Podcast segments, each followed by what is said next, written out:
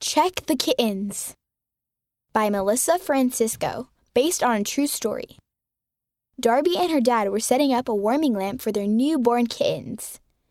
They kept them in an open box in the living room. This light will keep the kittens warm tonight. It's bedtime for everyone. You can play with the kittens tomorrow. After Daddy tucked her into bed, and right before she fell asleep, she had a thought come to her mind which said, Go check the kittens. She wondered. Where did that thought come from? Go check the kittens. She sat up in bed and went into the living room to check on the kittens. When she turned on the lights, she saw the heating lamp was starting to set the kittens' box on fire. Oh no! She ran and told her dad.